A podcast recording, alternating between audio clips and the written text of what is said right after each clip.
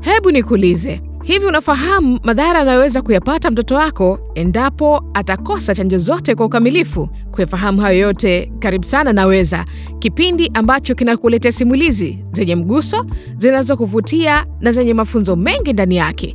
Tuna simulizi nyingi sana za kuwaletea kutoka kwa Watanzania kama wewe. Jina langu Samira Suleiman. Msimu wa kwanza tuliangazia katika masuala ya umuhimu wa kwenda clinic wakati mama anapokuwa mjamzito, lakini pia tulisikiliza umuhimu wa kuendelea kwenda klinik hata baada ya kujifungua na kadhalika, kuwahi katika kituo cha kutolea huduma za afya endapo mwanao ataonyesha dalili zozote za ugonjwa. Na je, unaikumbuka simulizi ya Aisha? Baada tu ya kujifungua mwanaye aliumwa sana sana sana sana, lakini Aisha alipouzia na mwishowe ilibidi amkimbize hospitali mtoto alipozidiwa. Unataka kufahamu nini zaidi kilitokea katika simulizi hii? Basi tafadhali ingia katika akaunti ya Instagram Naweza TZ, cheki pale kwenye link ili kupata mkasa wote. Sasa basi, leo tutaongelea tena kuhusiana na umuhimu wa kumpeleka mwanao katika kituo cha kutolea huduma za afya ili apate chanjo lakini ajenge kinga ya mwili wake. Hapa tutasikiliza simulizi ya Maua na mumewe Kingolile. Hawa wawili bwana hawakukamilisha ratiba za chanjo ya mtoto wao, wakajikuta wakimuuguza. Nini sasa kilitokea baada ya hapo? Endelea kusalia nami hapa hapa ndani ya Naweza ili uweze kufahamu kwa nini ni muhimu kumpatia mtoto chanjo zote kwa ukamilifu. Na baada ya kuisikiliza simulizi yetu ya leo ya Maua na Kingo, tutakuwa na majadiliano na wageni wangu spesho kabisa hapa ndani, ambao tutafahamu hapo baadaye kidogo. Na kama una maswali yote ama maoni, usisite wanitumie tu ujumbe kupitia kurasa zetu za Facebook kwenye akaunti Yanaweza na Instagram kwenye akaunti Yanaweza TZ.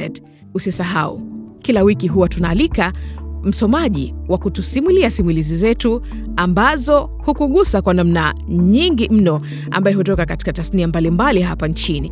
Na leo msomaji wetu ni Tumaini Mwamposi na atakuwa na kaka Kaboba.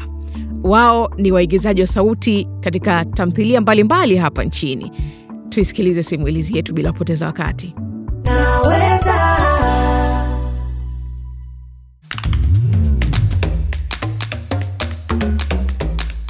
Kwa jina naitwa Maua, lakini watu huwa wananiita Mama Husna au Mama Hasna. Tunaishi mkoani Rukwa, wilaya ya Kalambo. Ah, ah, umesahau pia unajulikanaga kama Mrs. Kingolile. Huyu mume wangu Kingolile hanaga subira hata kidogo. Sisi tunatokea Rukwa, mimi nafanya shughuli ya Hasna, mm, unaonaje tuanze kuhadithia tulipotokea? sawa.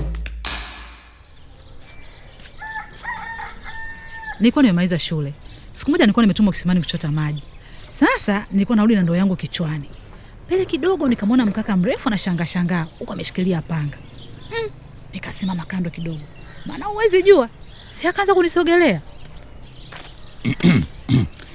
Samani dada, Mm, mimi ni mgeni kidogo maeneo haya. E, naomba kuuliza shambani kwa mzee Mwasi ni wapi? Nimeelekezwa kuwa ametangaza nafasi za vibarua. nilipumua kidogo, nikampa maelekezo anapotaka kwenda. Aha, asante sana. Ah, na, na wewe unaelekea huko?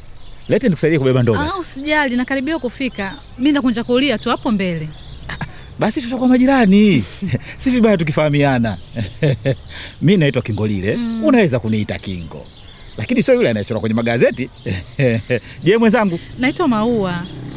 Aha. Ah, Nimezoea kuvutiwa na maua tu ya shambani, kumbe na hata ya barabarani yana mvuto. Una uhakika wewe sio yule kingo anachora magazetini? Inaelekea una vichekesho. Ah, Wezi amini alivyotoa tu kile kicheko, nikaona huyu nimempenda na nitamfukuzia. na alinifukuzia kweli. Tulikuwa tukionana njiani, anisalimia kwa uchangamfu, kama na mzigo ananisaidia kubeba, na mara nyingi alikuwa ananiletea zawadi kutoka shambani. Tukazidi kuzoeana hadi kuwa wachumba, na mwisho wa siku tukaoana. Na miezi miwili baada ya kufunga ndoa, mke wangu alinipa taarifa ambayo ilibadilisha maisha yetu. Tena siku hiyo nilikuwa nimerudi nyumbani na shauku ya kumwambia mke wangu kwamba nimepata kazi ya kusimamia shamba lililopo nje kidogo ya mji, lakini taarifa zake zilikuwa kubwa zaidi. Nilikuwa sokoni leo, nikawa najisikia ovyo, kizunguzungu kikanijia mpaka nikaanguka. Du, nini tena? Ah, Ngoja basi nimalize kuongea bwana. Sasa bahati nzuri nilikuwa na mama Taji, akanisaidia kuita bodaboda na kuniwaisha hospitali. Ah, afadhali. Daktari amesemaje? Wamekupatia dawa? Nimeambiwa nina mimba. Unasema kweli Maua? Mm. Mimi nitaitwa baba? Acha basi ara Wewe! Nitaitwa baba. Kingo bwana nini? Kesho yake tukaenda kituo cha kutolea huduma za afya. Hongera, una ujauzito wa watoto mapacha. Nini? Unasemaje daktari? Watoto wawili? Wote wa kwangu? Ah, daktari, acha basi hara. Mapacha. Mapacha. Furaha ya mwenzangu ilinikosha, lakini kwa sababu kusema ukweli, kulikuwa na maswali mengi nilikuwa najiuliza kimoyomoyo. Watoto wawili kwa mpigo, kweli nitaweza? Wakati huo ndo kwanza tumehamia kwenye makazi yetu mapya, mbali na mji, tena mbali na familia. Sijui ulikuwa unaogopa nini? Akatuzalia mabinti zetu wazuri, Husna na Hasna. Unajua maana watoto wazuri? Kuna siku itabidi nianze kufuga mbwa. japo vizaliwa vidogo vyembamba kama baba yao. Mimi mwenzao mfupi, lakini akaninenona. Kiukweli afya ilikuwa nzuri. Kwa hiyo punde tu baada ya kupewa chanjo ya kwanza tukaruhusiwa kurudi nyumbani, lakini kabla ya kuruhusiwa tulipewa elimu kuhusu mambo kibao ya afya, na mhudumu alisisitiza sana tena sana kuhusu umuhimu wa kukamilisha chanjo zote kama ratiba inavyoonekana kwenye kadi tuliopewa. Kilichonifurahisha sasa ni pale Kingolile alivyong'ang'ania ile kadi akisema yeye ataitunza, maana kwa mapacha hawa nitasahau tarehe ya kurudi kliniki. Nakumbuka ilikuwa ni wakati mgumu kipindi hicho, kwa sababu ilitokea mzozo fulani kwenye shamba nilokuwa nikilisimamia. Nikajikuta nimerudi kutegemea vibarua vya hapa na pale. Vibarua hivyo vilikuwa vinanitosheleza nilivyokuwa peke yangu tu, lakini ukishakuwa na familia mambo mengi yanabadilika. Sikuwa na raha, lakini nilivyoona tu watoto wetu Husna na Hasna, furaha ilirudi moyoni. Kwa kweli walituchangamsha. Nilikuwa napenda kucheza nao nikitoka tu kibaruani. Kila wanavyokuwa nilikuwa napenda kuwasoma wakoje. Husna alikuwa mkimya, anapenda kubebwa, na Hasna huyo alikuwa anapenda kucheza tu, lakini wote walikuwa watundu. Usipowasimamia vizuri, watavunja vitu vyote na kusababisha hasara. Watoto wetu walitufurahisha, lakini kwa kweli kulea watoto wawili kulikuwa na gharama. Nilikuwa namwambia mwenzangu, acha nitafute kazi na mimi tusaidiane, lakini alinikataza. Nilikuwa naona kazi zote ulizokuwa unazifanya kuhakikisha watoto wetu wanakula vizuri, wanalala vizuri, eh, wanakuwa kwenye hali ya usafi na usalama. Kusaka hela niachie mimi. Najua maji akishamwagika hayazoleki, lakini tu wa kweli, ningekuwa naingiza kipato, tusingefikia uamuzi wa kutowapeleka watoto wetu kupata chanjo yao ya pili. Baba Husna, baba Usna na mume wangu, hivi unajua yani bado kidogo ni sawa. Unajua siku ya kupeleka watoto kliniki nakaribia. Hivi ni mara hii? Eh, da. Hapa tunaongelea nauli ya bodaboda mpaka stendi na kuchukua basi, na isitoshe itabidi kila mmoja wetu apande pikipiki ya kwake kwa ajili ya usalama wa watoto wetu. Imekaukiwa na hatuwezi kutembea, kuna kamwendo. kuna kamwendo kiukweli, au tusiwa Ah, hapana, tuwezi kufanya hivi. Ah, u- ulikuwa unataka kusemaje? Ah, ah, ah. Eh. Yaani unajua hapa alikuwa ananijia wazo tusiwapeleke, lakini sio wazo zuri. Tuendelee kutafuta suluhu bwana. Ah, labda sio wazo baya, Mm-mm. si kuna tarehe nyingine? Eh, Basi nakuahidi tusiwapeleka sasa hivi, tutawapeleka kwenye tarehe inayokuja. hapana Kingo bwana. Ah, ah. Ni hata unijanishauri bado. Yaani mbwembwe zote za kuchukua kadi siku ile leo nataka kunigeuka. Ah. Kwa hiyo wanaume siwawezi. Ah, ah. Tutakuwa wazembe tusipofuata ushauri wa wataalamu. Labda tuwapeleke sasa hivi. Alafu tuwaambie manesi wawape kabisa na chanjo ya tarehe ijayo ili turudie tena. Haya, da basi labda nikakope hela kwa Kukopa? Ah. Hamna namna nyingine mpaka kukopa. Mume wangu madeni anaua. hamna jinsi, mke wangu ni kukopa au kutokuwapeleka. Siwezi kuelezea uoga ulionijaa dhidi ya hatari ya kupaliwa na madeni, yaani mpaka sikutilia maanani ya hatari ya kutowapeleka watoto wangu kupata chanjo. Nikifikiria sasa hivi naona aibu kwa maamuzi niliochukua. Mimi naona aibu jinsi nilivyoshindwa kutimiza ahadi yangu ya kuwapeleka kwenye tarehe iliyofuata. Naomba kusema kwanza, mume wangu sio mtu wa ahadi hewa. Kweli kweli kweli, Nakumbuka kuona hali ya huzuni alikuwa nao tarehe ilivyokaribia ya kuwapeleka watoto kliniki. Mambo yake alikuwa hajamwendea vizuri, halafu mi mwenyewe nilikuwa naona watoto wakiendelea vizuri, wakichangamka kama kawaida. Hata kama nilikuwa na hofu hivi, itakuwaje tusipowapeleka watoto kwenye chanjo? nyuso zao za furaha zilinifuta. Kwa hiyo hatukuongelea sana. Alivyonieleza kwamba bado hali si hali, nikamwelewa bila kubishana sana. Tukaamua kusogeza tarehe ya kuwapeleka watoto kupata chanjo. Kwa bahati mbaya, tulisahau kukumbushana kabisa. Hiyo siku ikapita. Siku moja sasa, hey, nilikuwa nimerudi zangu nyumbani, nina hamu kweli ya kuchangamshana na mabinti zangu. Husna, Hasna, nani anataka baba amrushe hewani? Nilipowasogelea karibu, nikaona Hasna kapoza fulani, halafu kuema kwake kulikuwa tofauti na mwenzie.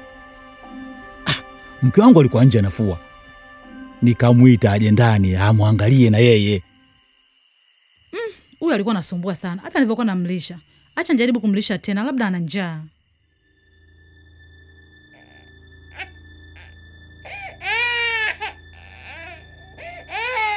Mtoto alikataa kabisa kula, alafu istosha akaanza kuhara. Nahisi alikuwa anasikia maumivu makali sana kwa jinsi alivyokuwa analia. alikuwa na kajoto kwa mbali, lakini sio kakutuogopesha. Tukaamua tumsikilizie usiku.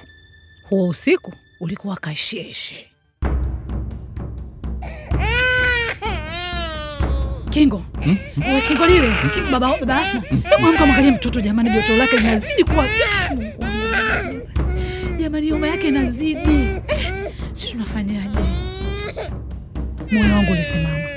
Hasna alikuwa amelowana na jasho, ukimgusa wa moto, kifua kimembana na kilio chake sasa. Nilikuwa hata nianzie wapi kumbembeleza. Basi mwanangu, nyamaza, acha kulia. Hasna, Hasna, mama, nyamaza mwanangu, nyamaza mwanangu. Kilio cha Hasna kilivyozidi kikasababisha mwenzie naye aanze kulia. Tumekaa kidogo, he, mke wangu naye uvumilivu kamshinda, akaanza kulia. Mi wakati najikaza kiume tu. Kingo, tunafanyaje? Tukamtafutia dawa za miti shamba. Huyu huyu huyu bwana, bora tumpeleke hospitali. Tumpeleke basi, tunangoja nini? Tumpeleke sasa hivi, uone anatisika mtoto. Usiku huu manane, mke wangu eh? Tutapata wapi usafiri eh? Itabidi tu tusubiri mpaka asubuhi, mke wangu. Hakuna mmoja wetu aliyelala usiku huo huo. Nikatoka kidogo nikakope kwa jirani mwenye duka. Nilijua mwanamme nitaumbuka. Ilivyofika tu alfajiri, hata chai hatukunywa, tukawakusanya watoto wetu wote wawili, tukamkimbiza Hasna akapata matibabu.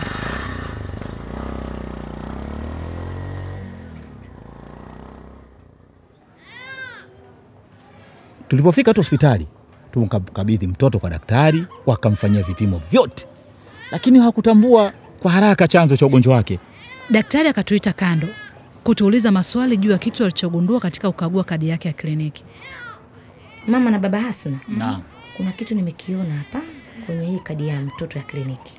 Mbona hamna taarifa ya chanjo zozote alizopewa hivi karibuni? Tukamwelezea daktari ukweli wa hali yetu na sababu zilizofanya tusiwapeleke kwenye chanjo. Mtoto wenu amepata nimonia. Mnafahamu kwamba kuna chanjo alikosa? Ndio, ndio. Ingewezekana kumkinga asipate ugonjwa huu, na pia yuko hatarini kutoweza kujikinga na magonjwa mengine hatarishi. Hamna muda niliojikaza nisilie kama huo.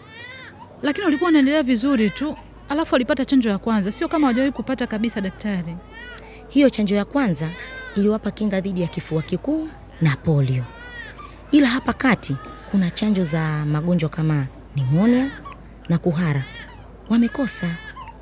Haya ni magonjwa hatari pia kwa watoto. Inawezekana kumaliza chanjo zote au kufuata ratiba kikamilifu ili mwanao awe na kinga nzuri.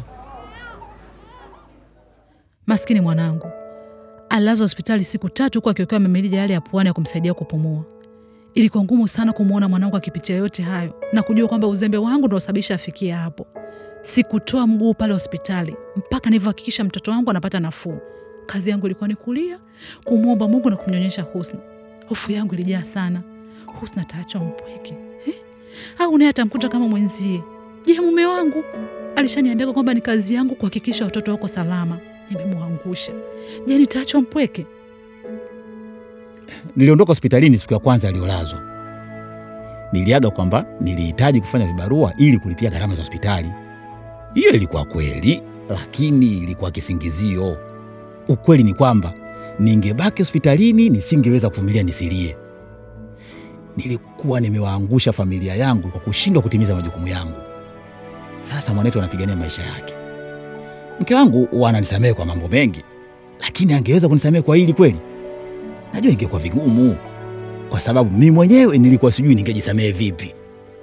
Chochote kingetokea nisingeweza kumlaumu Kingo kwa sababu najua anavyowapenda Husna na Hasna, na Mungu si Athumani. Baada ya siku tatu homa ilianza kushuka, kulikuwa na matumaini.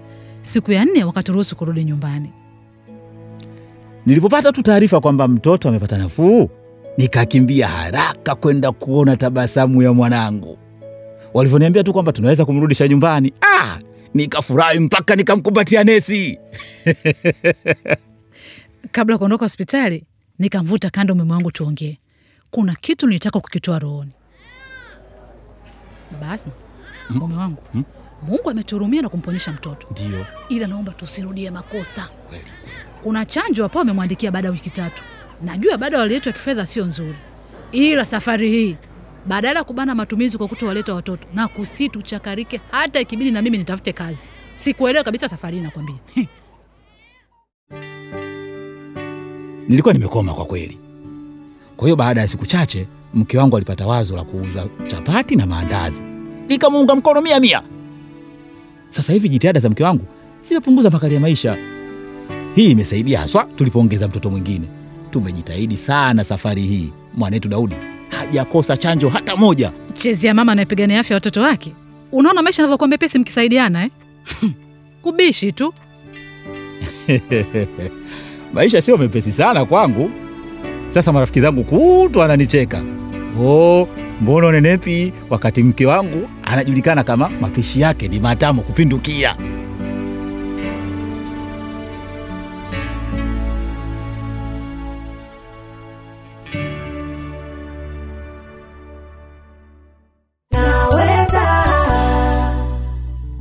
Tumeikamilisha kuisikia simulizi yetu ya Maua na Kingolile. Hakika ni moja kati ya simulizi nzuri, naamini kila mmoja wetu ameguswa kwa namna yake. Karibuni sana Naweza, na tuanze kwa kuwatambua wageni wetu, tukianza na mtaalam. Asante sana kwa majina, naitwa Lotaris Nobert Gadau, natoka Wizara ya Afya, Maendeleo ya Jamii, Jinsia, Wazee na Watoto, ah, kitengo cha mpango wa taifa wa chanjo. Mhm. na tuna mgeni mwingine pia hapa, karibu sana. Asante sana Samira, mimi naitwa Sauda Simba. Uh, ni mdau mkubwa sana wanaweza, nafikiri watanikumbuka kwenye vipindi vile vilivyopita. Karibu kwa mara nyingine katika msimu wa pili wanaweza. Na nikianzia kwako moja kwa moja, Sauda, umeifahamu vipi ama umeipa sikio lipi simulizi yetu ya Maua na Kingolile leo? Nimeona mambo makuu matatu. Bado hawa wawili walikuwa hawajaelewa kabisa umuhimu wa kwenda kwenye masuala ya chanjo. Pili, nimeona kwamba bado kuna ule mfumo dume fulani. Eh, nafikiri cha tatu, hata kama Maua alikuwa ana, anajua umuhimu wa, wa chanjo na kupeleka watoto, bado aliweza kushawishika wakati uh, Kingo anamwambia uh, bwana tuta, tutaenda nani siku nyingine. Kwa hiyo yule hakuweza kusimama, akasema bwana, tafuta njia yoyote ile ili tuende kwenye chanjo. Asante sana Sauda. Dr. Lotalis. Mimi kwanza kabisa nimependa jinsi ambavyo eh, hii familia ilivyokuwa na ushirikiano mzuri kabisa, na hasa Kingolile kama mwanaume kuwapeleka watoto kliniki, alihakikisha anaungana na mke wake, wanaenda wote pamoja, anasaidiana naye. Mhm. Ni kwa nini wazazi wengi hawapeleki watoto wao kwenye chanjo kama inavyoshauriwa? Ukilinganisha na uh, mazingira waliokuwa wanaishi Maua na Kingolile, wengine unakuta wanaishi mbali na vituo vya kutolea huduma za afya. Kitu kingine na kwamba unakuta mtoto unavyompeleka kwenye chanjo ni mtoto mzima, haumwi. Kwa hiyo mtu haoni haja ya kumpeleka haraka, anajua mbona mtoto wangu ni mzima tu, na kunakuwa na uelewa mdogo. Wangekuwa wanajua kwamba mtoto asipopata chanjo kuna madhara ambayo anaweza akapata, ikiwa ni mojawapo ya kuumwa au kwa mfano akipata ugonjwa wa kupooza akawa mlemavu wa kudumu. Eh, akijua hilo tu hata asubiri kwamba mpaka mtoto aumwe ndio mpeleka, sema hapana. Uh, sababu nyingine inayofanya watoto uh, wazazi wasiwapeleke watoto kwenye eh, vituo vya kutolea huduma kwa ajili ya chanjo ni imani potofu. Kuna baadhi ya imani zinazuia watu wao wasiende hospitalini kwa ajili ya kupata matibabu, wakidhani kwamba uh, maombezi peke yake tu yanaweza yakatosha. Kwa hiyo unakuta mtu wa imani hiyo tayari, ukimwambia mpeleke mtoto kwenye chanjo hawezi akakubaliana, kwa sababu imani yake hairuhusu. Aha, asante sana. Moja kati ya magonjwa ambayo yanazungumzwa ama kuogopwa sana kwa watoto ni nimonia. Ugonjwa huu kwa watoto na dalili zipi, na nini mzazi ama mlezi anapaswa kufanya ili kuweza kuzuia ugonjwa huu kwa mtoto wake?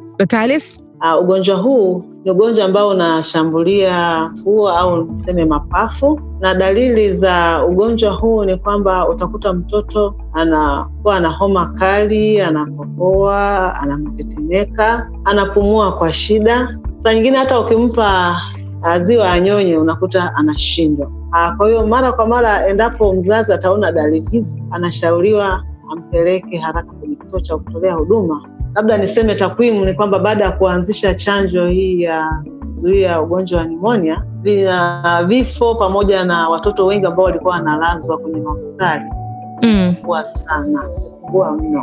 Na naona kuna msikilizaji kwenye line yetu ya simu, moja kwa moja tusikilize, anataka kufahamu nini. Nimempenda sana Kingolile. Sasa tunawezaje kuhamasisha wanaume kuwa kama Kingolile na kushirikiana na wake zao katika malezi ya watoto? Eh, Nianze kwako Sauda. Samira, nafikiri hapo uh, ni mapema tu wakati mnaanza mahusiano yenu, uh, ni kuwa na msimamo kama mwanamke kwamba usiachiwe mambo yote, mizigo yote ya ma- masuala ya nyumbani, au kama kuna kwenda clinic mwende pamoja. I- inaanza na mahusiano pale mwanzoni. Kuna msikilizaji mwingine hapa. Kila siku nasikia chanjo chanjo. Hizi chanjo hutolewa mara ngapi? Na kuna tarehe maalum za kumpeleka mtoto? Oh, nashukuru sana. Ni kwamba hizi chanjo zinatolewa kwa ratiba kulingana na mtoto alizaliwa lini. Kwanza kabisa, mtoto anavyozaliwa anapata chanjo ya kumkinga dhidi ya ugonjwa wa kifua kikuu na ugonjwa wa kupooza. Baada ya hapo, anakuja baada ya wiki sita. Akija baada ya wiki sita, mtoto huyo atapata chanjo ya kumkinga dhidi ya ugonjwa wa kupooza, ah, donda koo, kifaduro, homa ya ini, pepo punda, nimonia, homa ya uti wa mgongo na kuhara. Tena atakuja wiki ya kumi atapata tena chanjo ya kumkinga dhidi ya ugonjwa wa kupooza, donda koo, kifaduro, homa ya ini, pepo punda, nimonia homa ya uti wa mgongo na kuhara. Akija wiki ya kumi na nne toka azaliwe atapata hizo zote, lakini ah, hatapata chanjo ya kuhara. Chanjo ya kuzuia kuhara anapata mwisho wiki ya kumi, na vilevile ataongezewa chanjo nyingine ya kuzuia kupooza ambayo ni kwa njia ya sindano. Baada ya hapo, mtoto atakuja akiwa na umri wa miezi tisa atapata chanjo ya kumzuia dhidi ya ugonjwa wa surua na rubela. Halafu atakuja tena atakapokuwa na miezi kumi na nane yani mwaka mmoja na nusu tena atapata hiyo chanjo ya kumzuia dhidi ya surua na rubela. Labda ningeongezea hapo kidogo kwamba hii chanjo ya surua na rubela, endapo binti e, hatapata hii chanjo na labda bahati nzuri akapata ujauzito na akawa amepata huu ugonjwa wa rubela, ule mtoto ambaye akupata hii chanjo ya surua na rubela anaweza akapata madhara. Madhara anaweza akapata huyu binti ni kwamba kuna uwezekano mkubwa mimba yake ikaharibika Mm. au akazaa mtoto aliyekufa au akazaa mtoto akawa na utinjio wa ubongo. Naona kuna simu nyingine inaingia. Hizi chanjo zinatolewa wapi? Hizi chanjo zinatolewa kwenye vituo vyote vya kutolea huduma za afya vya serikali na vya watu binafsi. Na kwa wale ambao tumesema kuna tatizo ambao wanakuwa mbali sana na vituo hivi, huwa tuna huduma zetu za mkoba. Kwa hiyo tunapanga na uongozi wa kijiji, tunaweza tukawa aidha tunaenda kwa mwezi mara mbili, kwa hiyo tunawafata huko huko waliko. Asante Dr. Lotalis, asante kwako Sauda. Pia niseme karibuni tena na tena, naweza Asante sana. Asante. Na kwa nukta hiyo, mimi nasema sina la ziada leo ndani ya kipindi hiki cha Naweza, na niseme asante sana sana kwako wewe ambaye umekuwa nami kwa wakati wote kupitia kipindi hiki cha Naweza leo. Nikusihi tu msikilizaji mpenzi, endelea kufuatilia vipindi vyetu vya Naweza, na kama una simulizi ambayo ungependa kututumia, basi wasiliana nasi katika kurasa zetu za mitandao ya kijamii kupitia akaunti Anaweza kwenye Facebook na Naweza TZ kwenye Instagram ama barua pepe naweza show at gmail.com. Mimi ni Samira Suleiman na ulikuwa unasikiliza Naweza, kipindi kinachokuletea stori za kweli kutoka kwa watu wa kweli na zinazokuwezesha kufanya maamuzi sahihi juu ya afya yako na familia yako pia usisahau. Mimi nawe mpaka wakati mwingine, asante na kwa heri.